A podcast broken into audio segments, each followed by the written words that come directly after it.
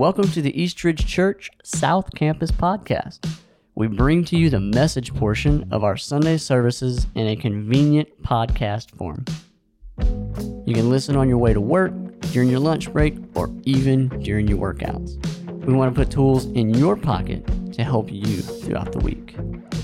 If you would like to find out who we are or what we are about, please visit us at eastridge.church. All right, let's go.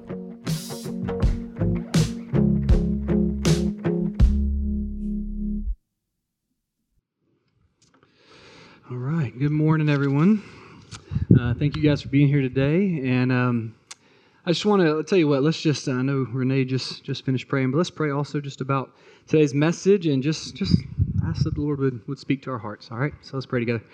Thank you, God, again for who you are. Thank you for your word.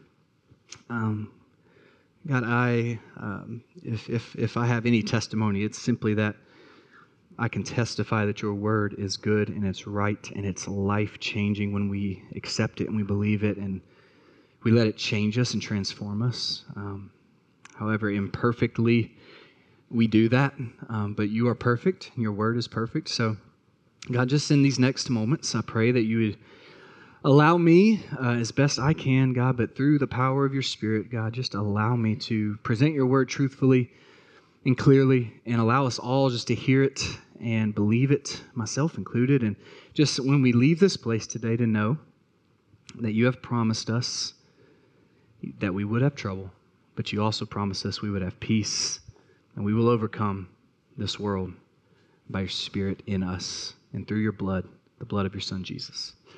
God, we thank you for all you do. Thank you for who you are in your word. In Jesus' name, amen.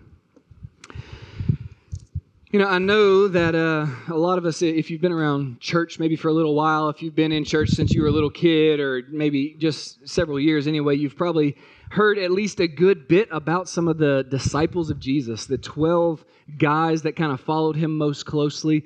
Um, and even recently, the, that, that show, The Chosen's coming out. So maybe some of you guys have watched that to kind of get into their world a little bit more. But, um, but man, they, they, these guys have always kind of fascinated me um, just who they were, what they did, how they lived, what their ministry looked like, and we get a snapshot into their lives um, in Scripture, in the Gospels briefly, and then in the book of Acts a little bit more extensively, at least for a few of them. Mainly, we see, uh, you know, Peter and we see John, we see some of James, and then we see the Apostle Paul a good bit later in the in the New Testament. The other guys we don't really see or hear from a whole lot. We know about Matthew being a tax collector and Thomas being the guy who doubts Jesus and and all that, but we don't really see a, a ton of them. But what we do know is as we kind of look back into church history, um, we, we do kind of find out from some of the earliest church writings in the first and second centuries uh, what ended up happening to these guys. Now, if you could just kind of put yourself in their place for a moment, right, to be one of the disciples of Jesus and, and who we later call the apostles. Now, the word apostle really just kind of means messenger, um, someone who goes with a message, but that's, that, that's the 12 apostles, 13 apostles if you count Paul, which scriptures do count Paul, so 13 apostles.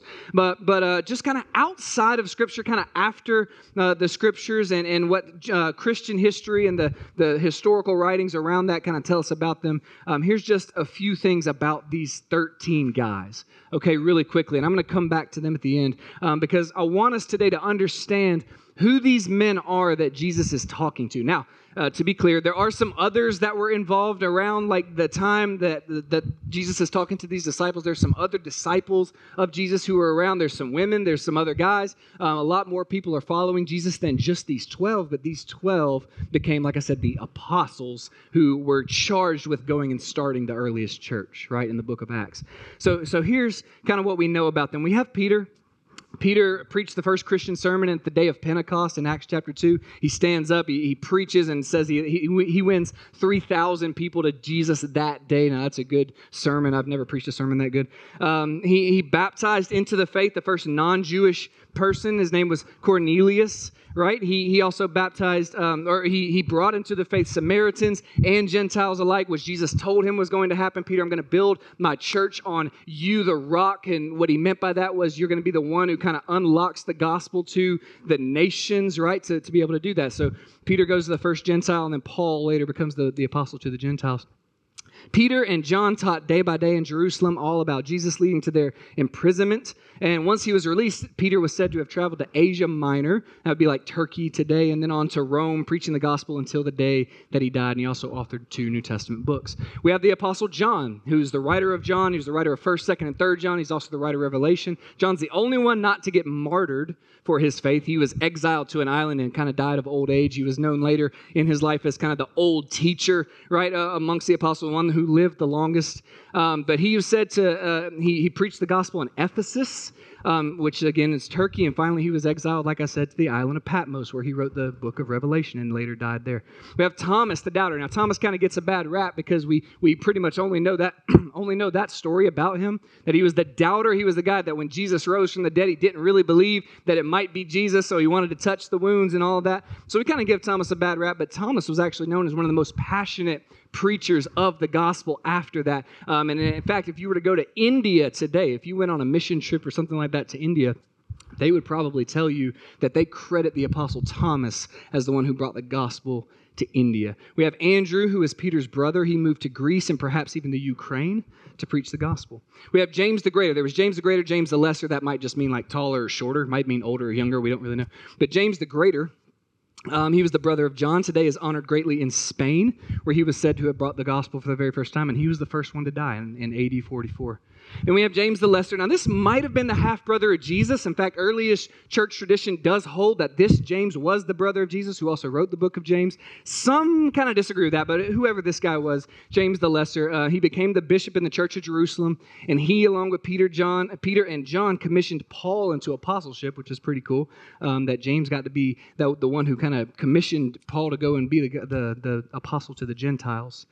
Um, and like I said, he was the he was the bishop in the church in Jerusalem, which is which is awesome. Then we have Jude, who's said to have preached in Persia and actually converted the entire city of Edessa after healing its king. And he wrote the book of Jude later in the New Testament.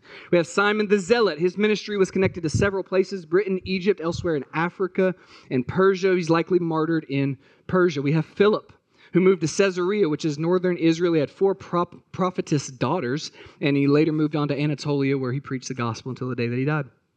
We have Bartholomew, who went to Armenia, where he converted the king's brother to Christianity. We have Matthew, the former tax collector, who wrote the first gospel, and he was said to have preached the gospel for 15 years in Jerusalem before moving around the Caspian Sea and on to Persia. And we have Matthias, Matthias was actually brought into the apostleship by the other 11 after Judas Iscariot, who betrayed Jesus. He kills himself, so they have to bring in a new apostle to be the 12th, and they bring in this guy named Matthias.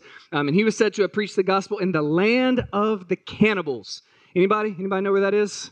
Ethiopia, Africa. That's where he went into the land of the cannibals fearlessly and boldly to preach the gospel, which is just amazing.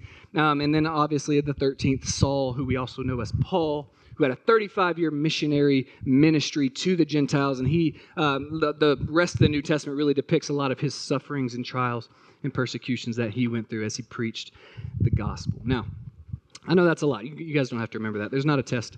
Um, but all of that to say, these guys, these 12 and then Paul the 13th, Jesus obviously knew what they were going to deal with and go through right? Once he died and rose again, and once he went back to be at the right hand of the Father, like Cameron was talking about, Jesus knows that these men are going to face immense persecution, trials, unlike maybe any other people in the history of the world had faced up until this time. They were going to have to go up against the, the Roman political system and the Jewish religious system, right? Both of which were highly corrupt and out to get them and out to stop them and out to kill them, which they did. And Jesus is talking to these men the night before he's, he, he goes to be crucified, the night that he is arrested. And that's what we're doing in this series to kind of look at the words that Jesus is giving them on that night to kind of set up for them what was about to happen and kind of lay this foundation under their feet. He's, he's basically saying to them, I know, I would know, and I want you to know that stuff is not going to be easy for you in the coming days and months and years. So here's what I need you to understand. Here's what I need you to know and to believe and to hold on to as you go into the world to start the church, my kingdom, to spread it and build it in this world.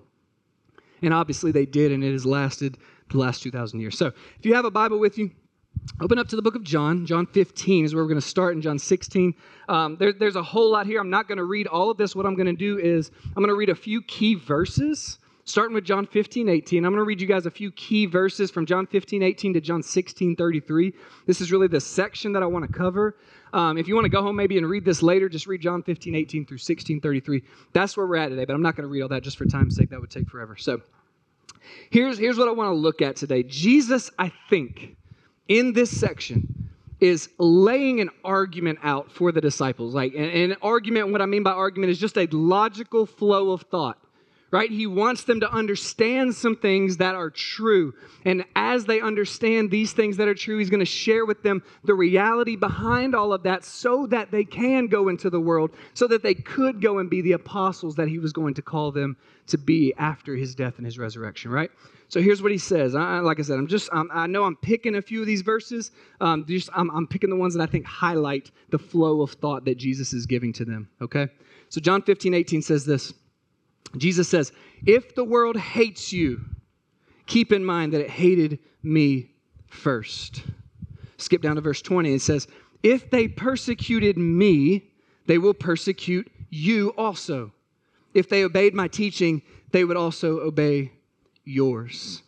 And we skip down again to, to John uh, 16, verse 1. He says this All this I have told you, so that you will not go astray.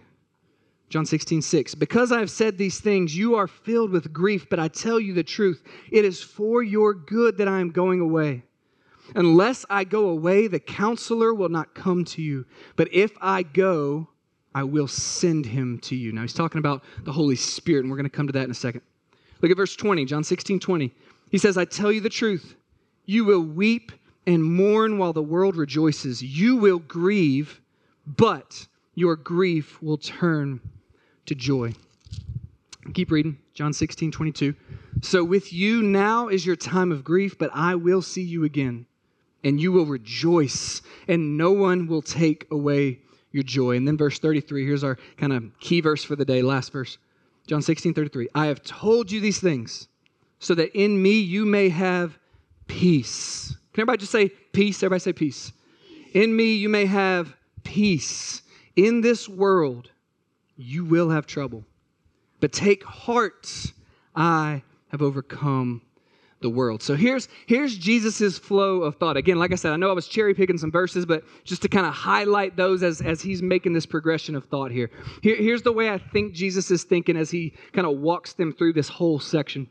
He says this, the world is going to be against you right? Peter, John, James, other James, Jude, like all of you guys, I want y'all to understand this. The world is not going to be friendly to you. It's going to be hard. It's going to be difficult. It's not going to be for you. It's going to be against you. But then he says, I am telling you these things so that you won't fall away. That's John 16, 1.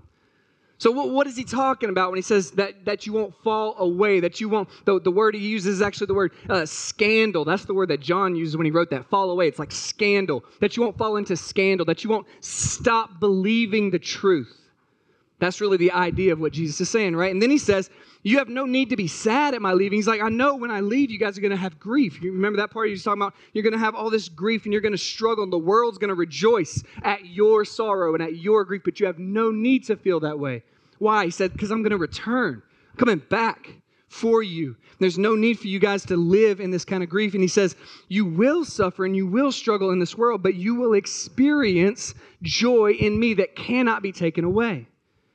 Right? And, and, Jesus talks so much about joy. If you guys were here last week, as we talked about abiding in Him, at the end of that section, He says that I, I want this to be true of you, that your joy may be full. Right? That my joy is in you and your joy is full.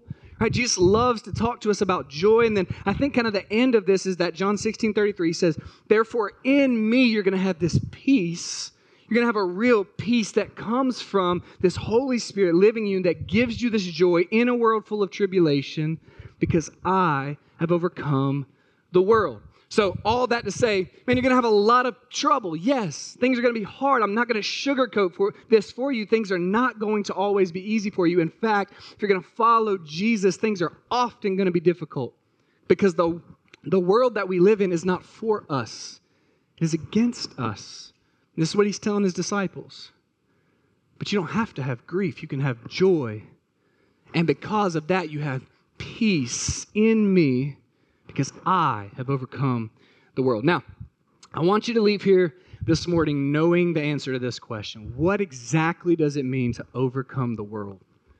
Because I, th- I think that's an important question to ask because um, this is a very popular verse, John 16, 33. I have overcome the world. Um, uh, we, we love that idea, right, of overcoming the world. And I think for a lot of us and a lot of Christians, um, that idea starts to become synonymous with being uh, successful in the world. And I don't think that's what Jesus is talking about. I, I know that's not what Jesus is talking about.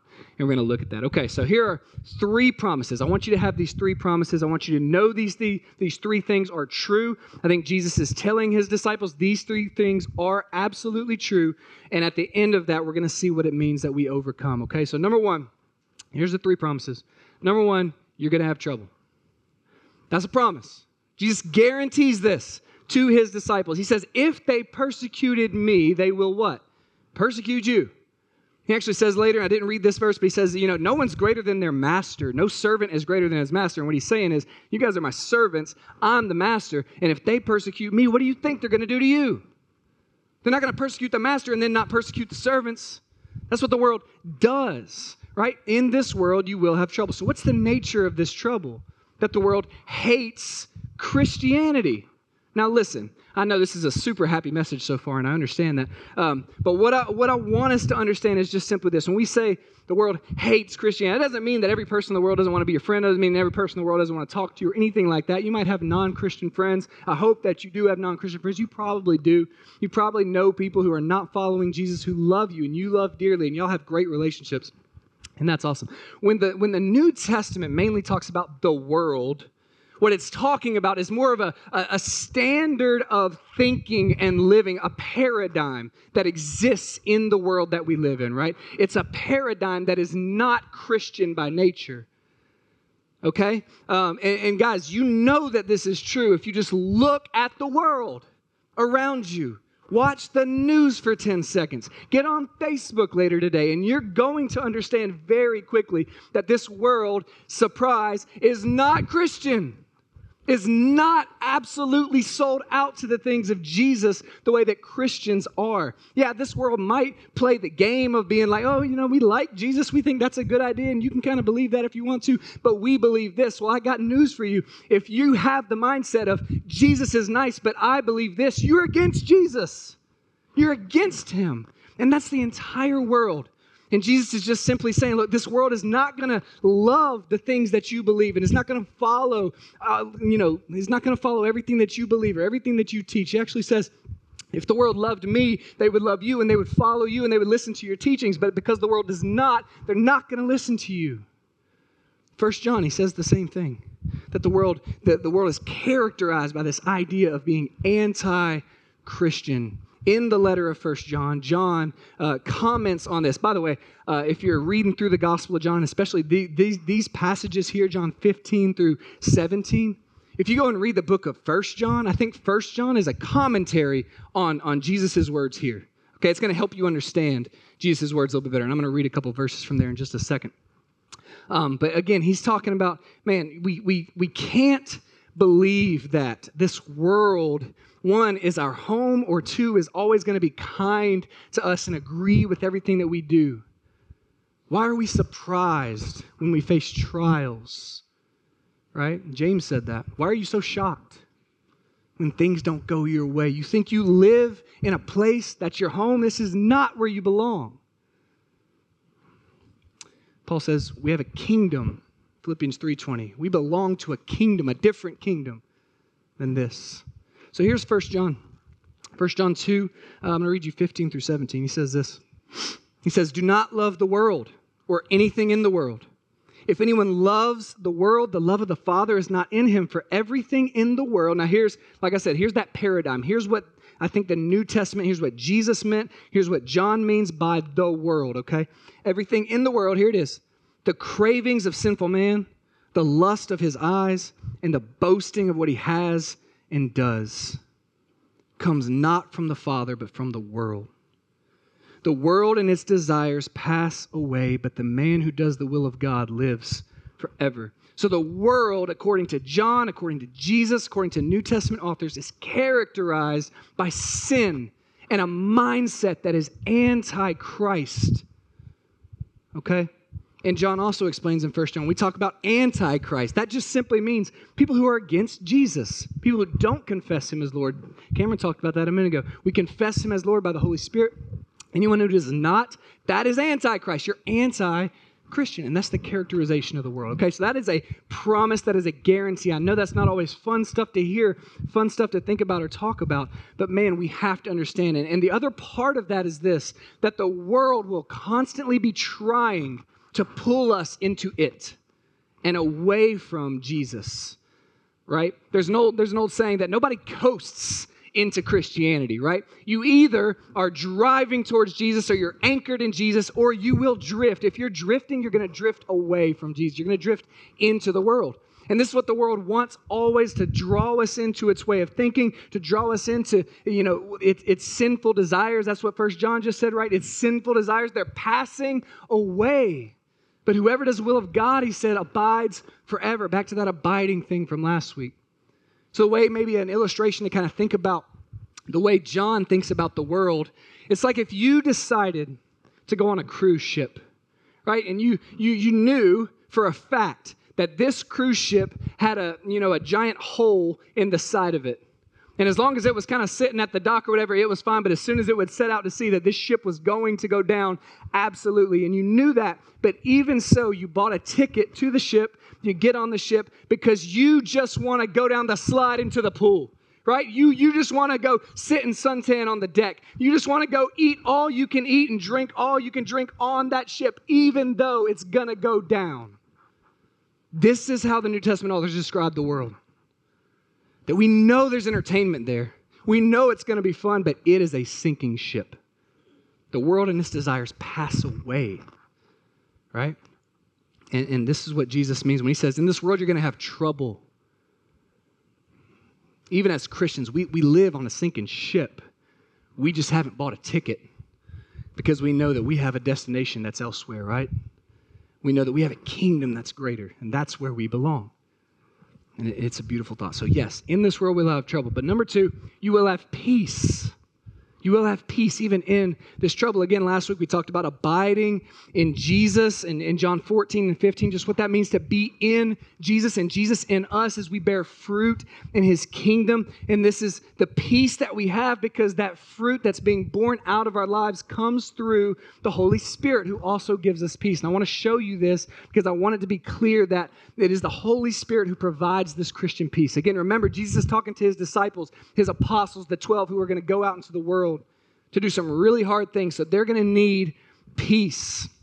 They're going to need a lot of peace. Okay, First John chapter 3 says this.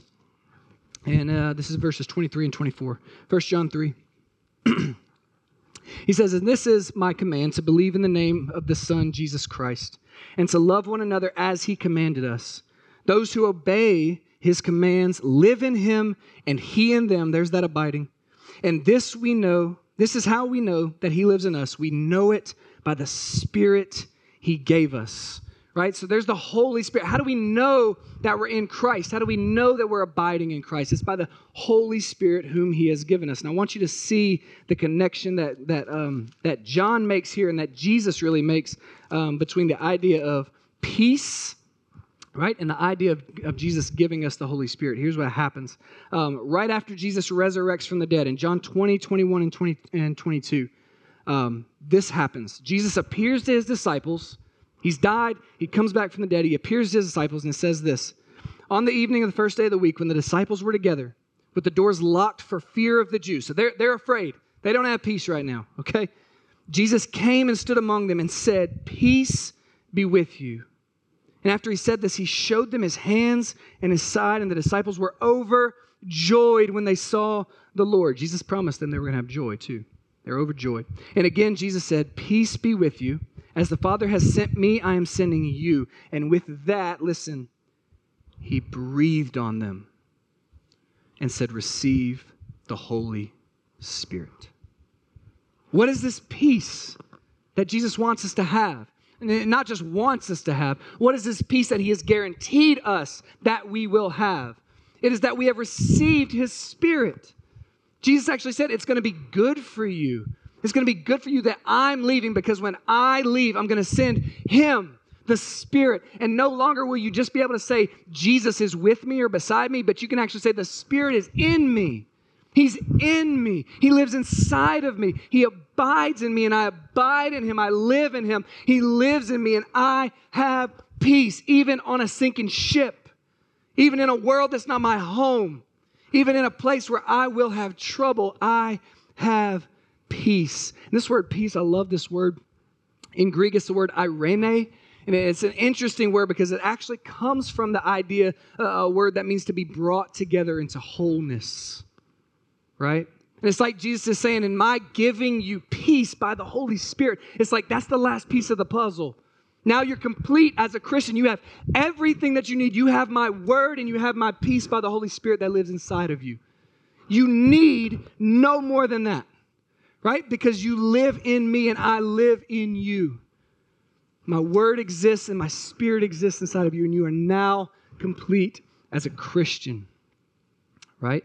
It's just a beautiful thought. So we will have trouble, yes, but we will have peace. And the third truth is this you will overcome. You will overcome. So again, John 16 33. Here's what it says exactly. It says this. He says, I have told you these things so that in me you may have peace. In this world you will have trouble, but take heart.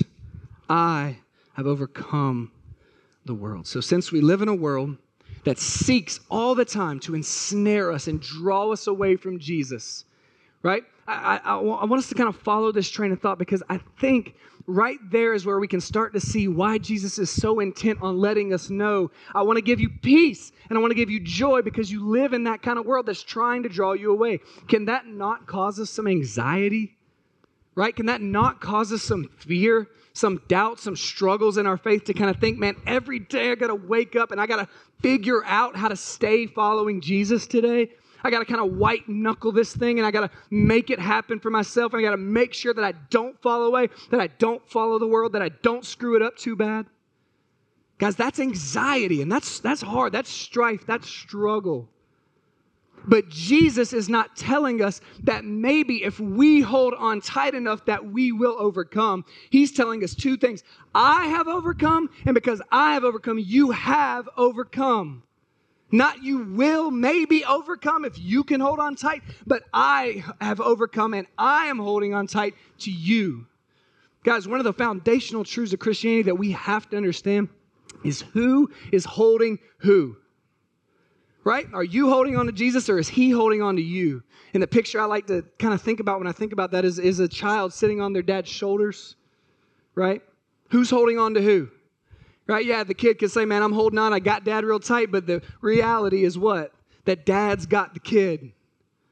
And I think this is a picture of Christianity. Yeah, we're sitting on the shoulders, but man, he's got us tight and we're safe and we overcome because he has us, right? So, John, again, like I said, First John I think really comments on this really well. So, First John chapter 5 says this. I want you to understand. I, I told you I wanted you to leave here knowing exactly what it means to overcome. Here's what it means Everyone who believes that Jesus is the Christ is born of God, and everyone who loves the Father loves his child as well. This is how we know that we love the children of God by loving God and carrying out his commands. This is love for God, to obey his commands, and his commands are not burdensome. For everyone born of God, listen, overcomes the world. This is the victory that has overcome the world, even our faith. Who is it that overcomes the world? Only he who believes that Jesus is the Son of God. How do we overcome the world? What does it mean to overcome? As Jesus is talking about here, I have overcome and in me you will overcome. And John says, Whoever believes that Jesus is the Christ has overcome. What, what, what's the answer? What does it mean as Christians that we overcome? It means that we believe in Jesus and we stay faithful to Jesus no matter what. It has nothing to do, church, tune in. It has nothing to do with any kind of worldly gain or success. In fact, would, I would say it has everything to do with just simply following Jesus, even, even when we have no success or no gain in this world.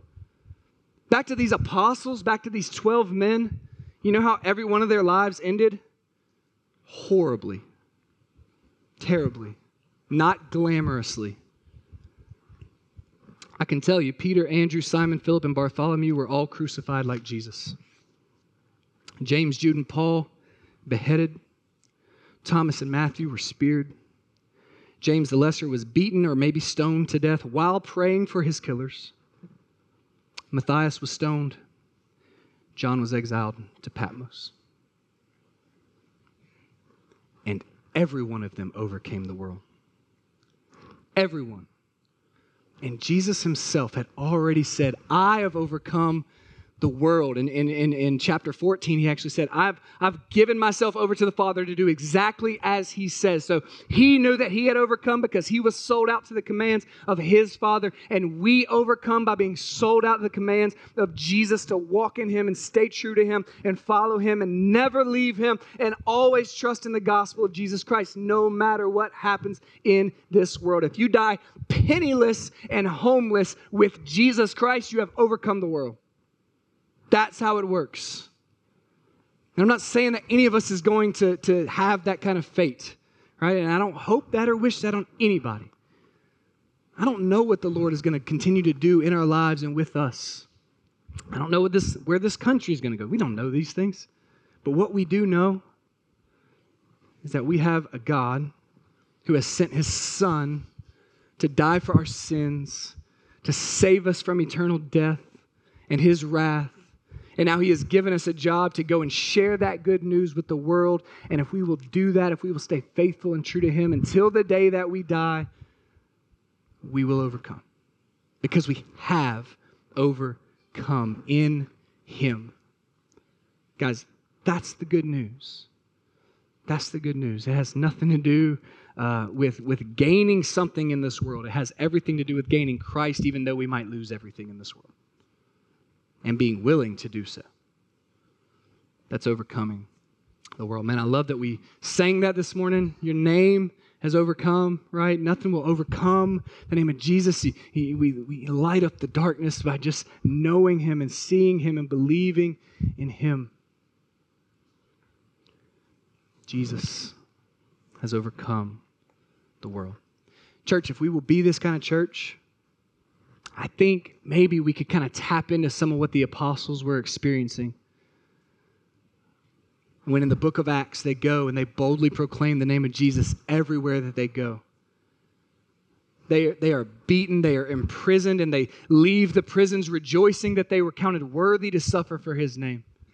Paul and Silas sit in prison singing hymns because they're counted worthy to suffer for his name every one of them go to their death gladly. There is story after story after story, not just of the apostles, but other Christians in the earliest church who in Rome would go to their death in the Colosseum, just rejoicing and praying and singing and telling their captors and their officers about Jesus on the way. There's stories of Roman officers being killed in the Colosseum with the Christians because they became Christians on the way to take the Christians to get killed.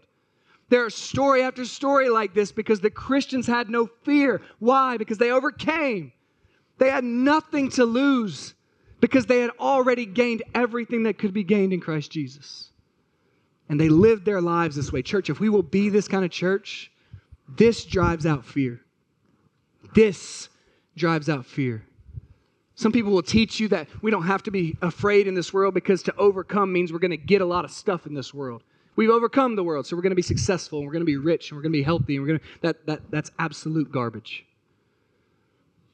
We don't convince the world of the greatness of Jesus by wanting stuff in this world.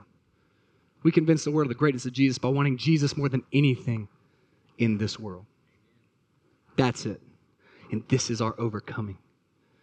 Paul says in Romans 8, we are more than conquerors. Same word, It's actually from the word Nike that we get, right? Nike, overcome, victory. Same word. And what does he say after that? That we are more than conquerors through him who loved us. He says, I am convinced that neither death nor life, neither angels nor demons, neither the present nor the future, nor any power, neither height nor depth, nor anything else in all creation will be able to separate us from the love of God that is in Christ Jesus our Lord. What's he saying? I know that we overcome because it's not us holding on to him, he's holding on to us. He's got us, we're his, and we've overcome this world. So let's go show the world who Jesus is, no matter what we have to lay down for them to see him in us. Guys, let's be that church. Let's be that church. Amen. Let's be that church that can go out into this world without fear of what may happen or what we may lose because we've already gained everything there is to gain. Let's pray. Lord, we just thank you, God, for Jesus Christ, that we have overcome in him already. We are overcomers. We are more than conquerors. This is what your word says. And so we can go and we can live without fear. I pray that we would. I pray that we would trust you and that we would go out. We would tell our neighbors about you. We would serve our coworkers and share the gospel with them. We would share the gospel with our families and our friends and our acquaintances and our enemies. That we would share the gospel without fear because we have no fear in this world because this world has nothing to give us. God, would you make us these kind of Christians who leave this place knowing that we have overcome because you have overcome by the death of your son Jesus. And so until the day that each one of us dies, God, let us stay faithful to you whatever the world wants to offer us, whatever desires, we know they are passing away. It's a sinking ship. So, God, let us not be tethered to that ship, but let us be anchored to you. In Jesus' name, amen.